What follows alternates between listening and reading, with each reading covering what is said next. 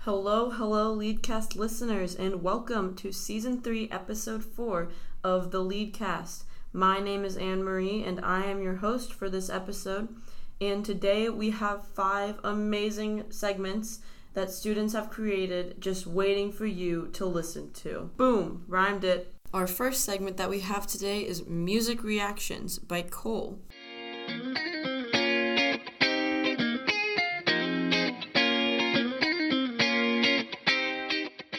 Hello, I am Cole Marshall, and I am here with Mad Hilmer. She is a student here at Lead Innovation Studios, and we're going to be talking about music and listening to a song. So, Mad, what's your favorite genre? Alternative rock. All right, alternative rock. So, do you have a favorite artist from like alternative rock? Starset. Starset, let's go. Okay. So, do you have a favorite song by them or a song that like resonates with you a lot? I liked Carnivore. Carnivore? What about Carnivore do you like a lot? I don't know. I really liked the lyrics. The lyrics? Do you know a specific line or like a certain lyric that really sticks with you? Not or is without it just the music. not without the music? I don't memorize nothing. so, you said that the lyrics are what you like the most about it, right? Yeah. So, Carnivore is more of a rock sounding song. Yeah. So you're more into the heavier music, right? Correct. As opposed to like slower emotional stuff. Yeah. I like to be able to jam out and forget about emotions. Okay. So I have a song idea. It's by Citizen Soldier. It's Weight of the World. It is very emotional and sad song. Okay, so is that good with you? Yes. Sounds good. Alright, so play. So I'm gonna set it right here, but I'm gonna play it and just listen and watch the lyrics. Pause it here after so the first verse and the chorus. So just from that, what are your thoughts on it?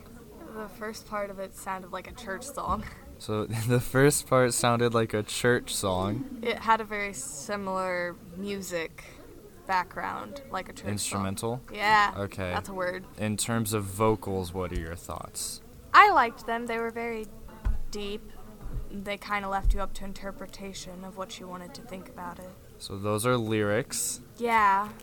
The vocals are what the voice sounds like. Um, yeah, I definitely know that. he sounded very calm, Sounded calm. quiet compared to what I normally listen to. Ah, okay.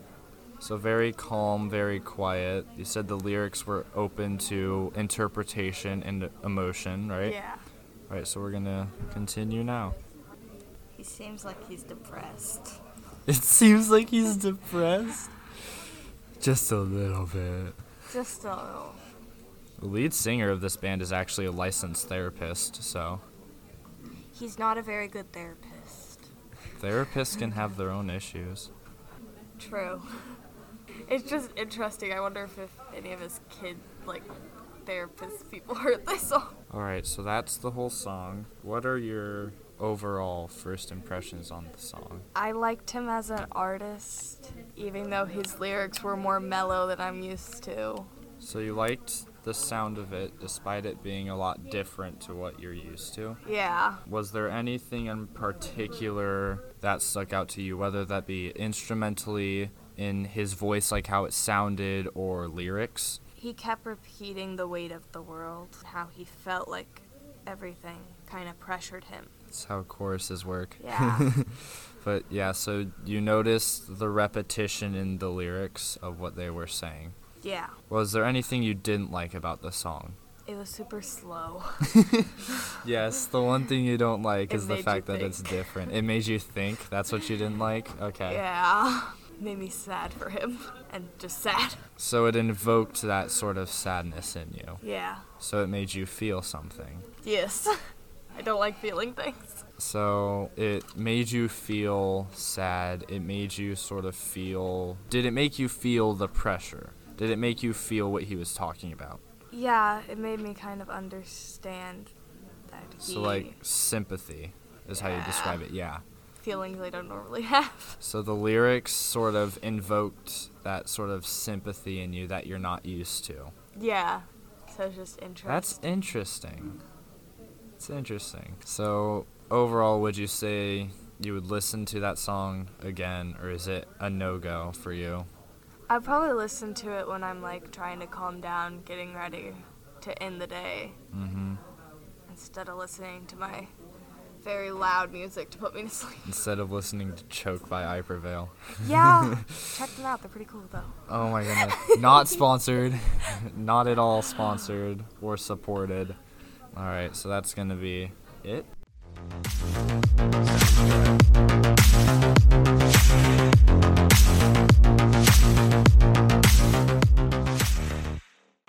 Thank you, Cole, for that amazing segment. Music can be very thought provoking when you ask the right questions. But you know what else can be thought provoking? Trivia. Which brings us to our next segment Guess That Teacher with Grace Price.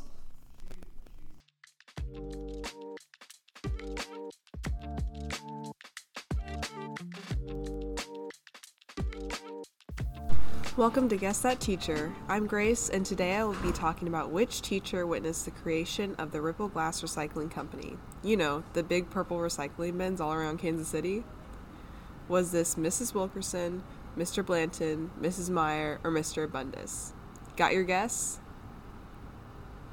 Well, the answer is Mrs. Meyer. Let's go hear more about her story.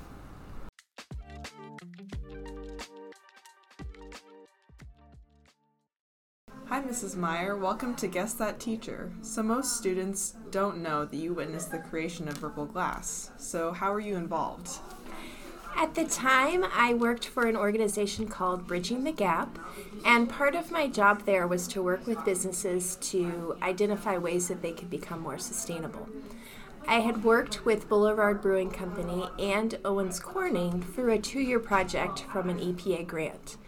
And they had very similar goals. Owens Corning was looking to find a cheaper source of glass that they could use in fiberglass manufacturing. And Boulevard Brewing Company was looking for ways to be more responsible with the glass that they were creating. At the time, we didn't have any glass recycling in Kansas City, and so they wanted to be part of finding a way to economically recycle glass.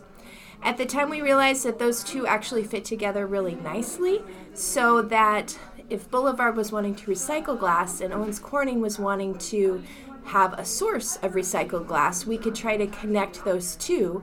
And that was where just the very early ideas of where Ripple came from. I wasn't there at the time that the company started. I actually moved to Orlando before that.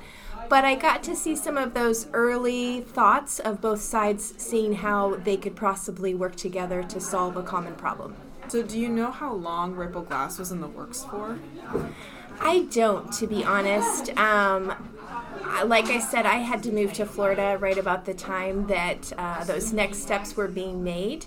Um, but in the early stages, we were just looking at how we could better bring recycling to Kansas City. And we realized there wasn't really a company that was able to do that. So the best solution would be to form a company that could provide that middle ground. And that's where Ripple came in.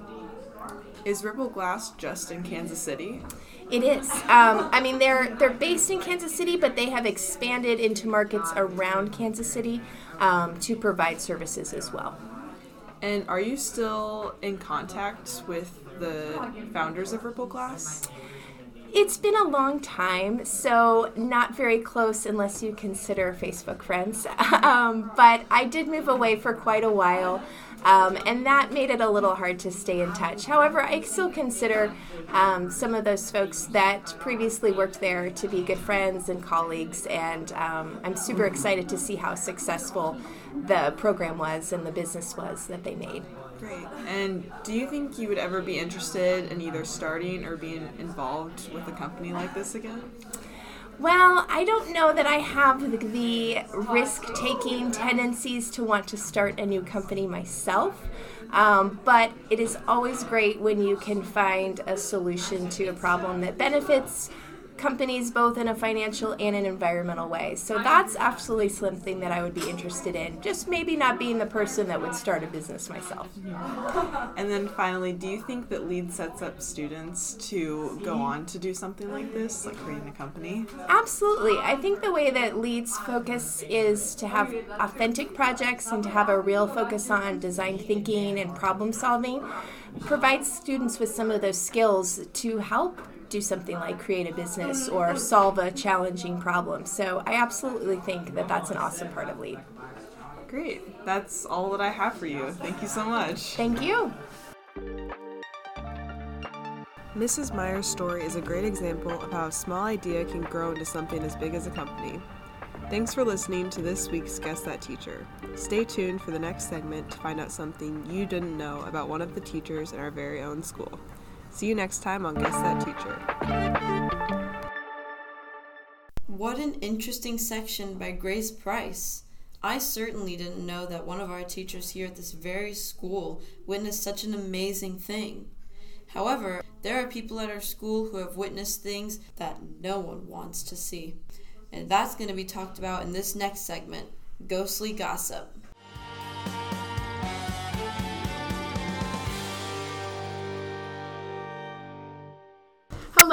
Welcome to the Ghostly Gossip. Thank you for joining in today. I'm one of the hosts, Gracie. Hi, Gracie. I am your co host, Tyrion, and today we have a very special guest, Clara Brackett, who is a junior here at Lead. Today they're going to be sharing a story that took place in their own home. Okay, let's get right into it. Tell us about it. What happened and that was kind of supernatural? Okay, so my house was built in 1966, so it's pretty old. So I've been experiencing a lot of things actually in my house, and this one was really weird because I'm not the only one that noticed it. So this started happening recently when I was going to sleep. Every night I'd wake up around 3 a.m. and one night I heard this ringing like a phone noise. Then I woke up and I saw this small shadow in the corner of my room. Kind of looked like a small boy, 10 to 11 years old. I named him Jeremy. Before I see him, I hear a phone ring. The next few nights I've been seeing more and more of him until about two weeks ago. I woke up and he wasn't in the corner of my room. Like it wasn't like a person, it was more of like a shadow type thing. Absolutely not. It was like invisible, like you could see right through it, but like Oh my goodness, it was blurry. And so I would put the cover over my head because of like movies and stuff that I've heard that if you put the cover over your head, they'll go away and stuff like that. So this all started like because I would hear phone noise and then I'd like look in the corner of my room who's there. And so whenever I was at school, it was after school, I was at Park Hill doing I think it was either a music theater type thing, but I wasn't at home.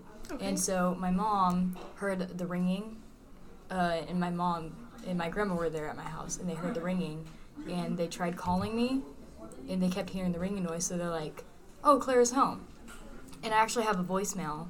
I might play it in a little bit, but they're like, "I hear the phone ringing, but Clara just texted us that she's at school," and it was just really scary because when I got home, they were like. Were you upstairs? And I was like, no. And they were like, we kept hearing someone walking upstairs in your room because my brother's at college, but my little brother sleeps downstairs, so he would never go up there. So they heard someone walking in my room, and they kept hearing the same phone noise. So, Absolutely not. Oh my Burn the house. Move. Get away. That, oh. Okay. So I have to know, while you were there, um, I know you mentioned that there were other people in this story that had witnessed it, but in the times that you were alone, like what were you feeling? Like physically, emotionally, mentally? Like, did you feel like just unsafe? um, I felt a little scared because imagine just waking up in the middle of the night and seeing something just there in your room. Yeah. Um, I was scared, and I still get chills sometimes when I think about it because I can like picture him, and but I haven't been seeing him recently.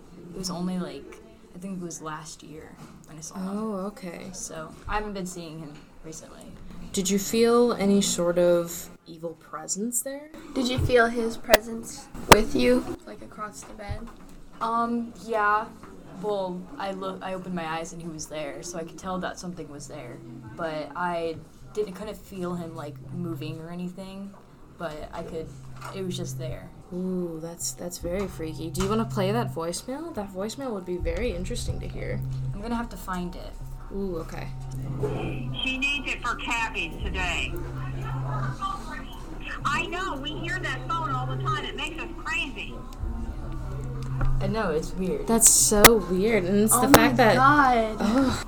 So, Clara, we really enjoyed having you today. You were an absolute blast to have. Your stories, chills. absolute chills. We loved having you today, and we hope we can see you again.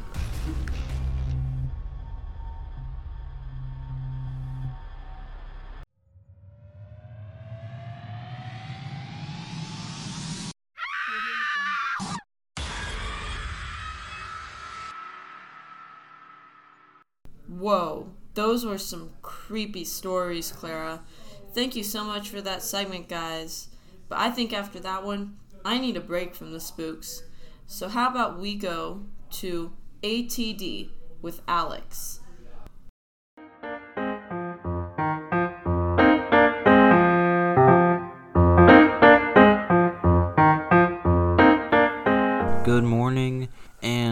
Good afternoon, listeners of the Leadcast podcast. Uh, my name is Alex Headley, and today I'm going to talk about my segment and hopefully future segments that'll be on the Leadcast Addition to Traditions, or ATD for short, as I'm going to call it.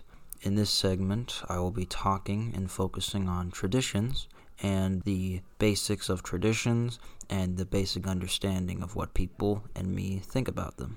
So, anyways, hope you are all enjoying the lead podcast, and let's get right into it. Additions to traditions. So, let's start with the word tradition. Uh, it means the transmission of customs or beliefs from generation to generation, or the fact of being passed on this way. And I got that from just a basic search. So, thinking about that, it's basically what you believe and what you know passed on through generation through generation. Like um, a good example would be hanging up a Christmas tree during December. And if you think about it, that means people before you, before your generation, have also done that, and now you do it to this day. And that's one of the coolest things I like about traditions is just the fact that some people did it before, and then you are just able to pass it on, and sometimes even change it. That's very cool.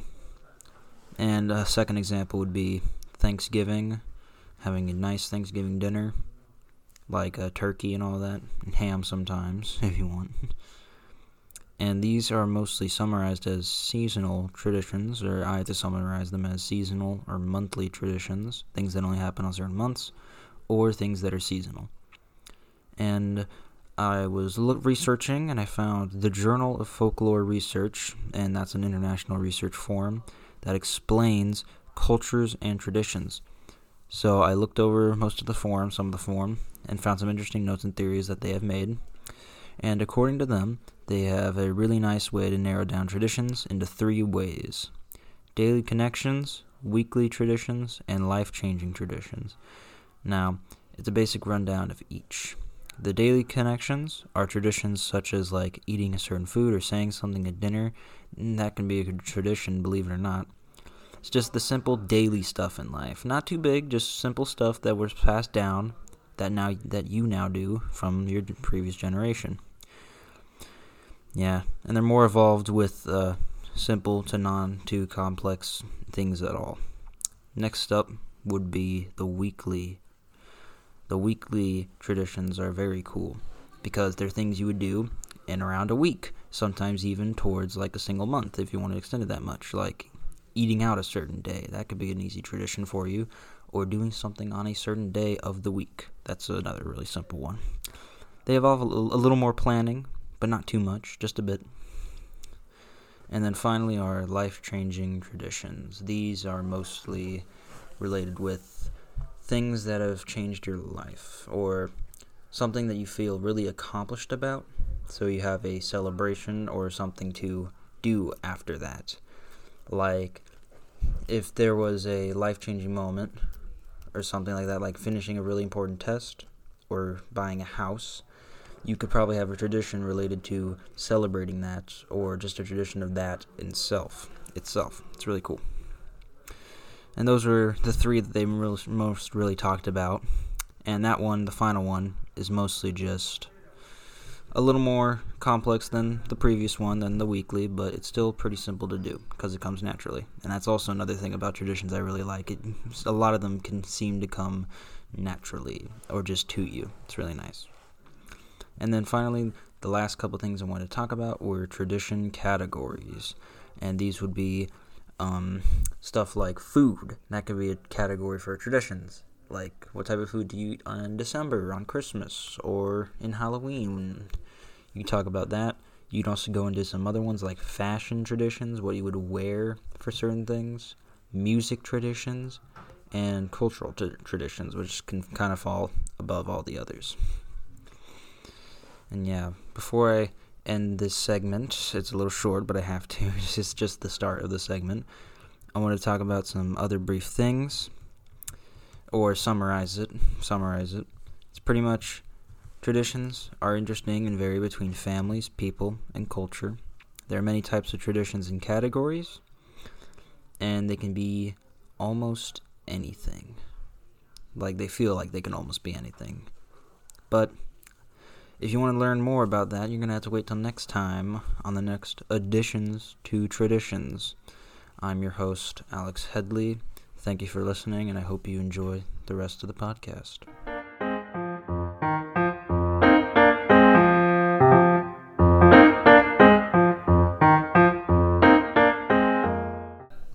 Thank you so much, Alex, for that very informative segment. That got me thinking a lot about my family traditions, and I hope it got you thinking about yours too. This segment leads us to our final segment Young Life with Sophie H. Uh, my name is Tom Meyer. I'm a teacher here at LEAD and a sponsor and leader for Young Life. So, first, I had Tom tell us about what Young Life is, how he even heard about it in the first place, and how it affected his life. So, Young Life is, uh, it's not technically a club, but it is an organization that focuses on reaching out to uh, middle school, high school, and even college age students and giving them an opportunity to um, get to have fun and be kids, but also learn about the Christian faith, learn about God, learn about who Jesus is uh, and find, uh, hopefully, find peace and balance in their lives through um, experiencing that. Yeah, so I first heard about Young Life when I was a freshman in high school at Oak Park High School back in the 90s. And so I started attending meetings and gatherings then and just kept going throughout high school. And then when I went to Mizzou, I went through like a leader training type program so I could become a leader and have the same type of impact on other students that my leaders had on me. And so I led throughout college and then kind of took a break once I started teaching. But then when I came back here to Kansas City uh, 10 years ago now at this point, a few years into teaching here, I decided I wanted to get back into it because I knew they had Young Life at Park Hill uh, and thought that I could make an impact as a teacher at Park Hill High School, leading at the same time. So I've been leading here in Park Hill now for I think about eight years. I so I grew up uh, in a really like loving family. Like we we did like church stuff all the time. Like it was kind of like just part of what my family did. But I feel like I didn't really understand my faith until I started going to Young Life because I feel like the leaders did such a great job of like putting some of those big like sometimes overwhelming theological things and they really like boil them down into language that's really understandable and relatable. And so I feel like it helped me find my faith in following God and I feel like that has helped bring me balance in my life and helped bring me peace and helped me learn how to cope when hard things happen. It's been with me through my faith has been with me through um, losing parents and grandparents, through marriage and having kids and it's been this kind of constant in my life and it, I've been really thankful that that has been there, that I've had that Yeah. all along. Next, I had Tom give us a little bit more about what fall and summer trips are like, what kind of camps he has even been to, and a favorite memory of these camps. Yeah, so we would. I mean, I just, I loved having going to club, which was just our normal weekly meetings that we where we would gather um, and do all kinds of fun and crazy things, but also hear like a cool message about God or Jesus. But then we would take these fall trips that we called nonstop trips, where we would like ride a bus overnight to a city somewhere like Dallas or Minneapolis or something, do all kinds of things all day Saturday and into Saturday night, and then take the bus back. Which, as an adult now, I see as completely exhausting. but um, as a kid, it was a blast. But then we would also do summer camp trips where we take a week long trip to a Young Life property, which it's not like a camp in the sense that like like you're in a tent or anything. They're like almost like resort type properties with pretty nice accommodations and tons of activities. And so uh, my my favorite camp experience is probably my first one, where I went to a camp up in Minnesota called Castaway, and got to. I mean, we would have Young Life Club every day. We'd eat meals together as a cabin around a table. We got to do water skiing and tubing, and they have a rock climbing wall, and just all these cool activities. I really just got to spend a week like hanging out with my friends, with in an environment that was just like pretty carefree. Honestly, like I didn't have to work, I didn't have responsibilities. I just got to like be for a week, and it was super cool. And so we continue to take those trips here as uh, Young Life in Park Hill uh, to camps around the Midwest and Minnesota, Colorado, and the Carolinas, places like that. Yeah, I mean, the thing that I still remember the most from that trip is I had never rock climbed before. And so they have like a rock climbing wall there. And I'm not like, I wouldn't say I'm afraid of heights, but I'm not necessarily like super comfortable with heights either. And so I was like learning how to climb this rock wall. And like the first time I tried it, I probably tried for like a half an hour and just like failed. Like I, I, I was, I don't know if my technique was bad or I was like a gangly high school sophomore that was just kind of weak or what. But I was like so dejected because I was like, I'm a guy. Like I should be able to make it up this wall. Like stupid youth macho stuff. Um, and so that was like a really that stuck with me for a while. But then the last day of camp, they kind of like opened it up and let people free climb. And so if you were free, you had free time, you could go. And so I was like, I'm gonna do this again. And like after getting a couple pointers from like some of my friends and like the guys that were working the wall, uh, I made it up in like a few minutes, and I was like so fired up. It was just like this cool opportunity to help me realize like I can do hard things, and that was like that's something that stuck with me now into my 40s that I picked up at a Young Life High School camp. So as as a high schooler, I went to Castaway, which is in Minnesota, another camp called Crooked Creek, which is near Winter Park, Colorado. And uh, my final camp I went to in high school was called Sharp Top Cove, which is in like northwest Georgia, up in the Appalachian Mountains. But as a staff person or as a volunteer, I've been to several others. There's one in kind of northern Michigan. It's in the main peninsula of Michigan, but up in the northern part of it, called Timberwolf. And then Windy Gap is another one in North Carolina, up in the Appalachian Mountains. Those are the main ones I've been to. There's a camp here in Missouri that we go to every fall or winter called Clearwater Cove. Uh, it's down near Branson. So I've been to that one a lot because it's just so close. It's like a four hour drive. It's just great. So we actually were supposed to go to Sharp Top Cove um, in 2020, but we were robbed of that from COVID. Mm. So we weren't able to go there. So how would you say that Young Life has been affected by this whole pandemic? Yeah, it was rough. I mean, there was lo- like everywhere in the world, there was lots of things that were canceled. So many, we had to cancel that trip, like you just mentioned.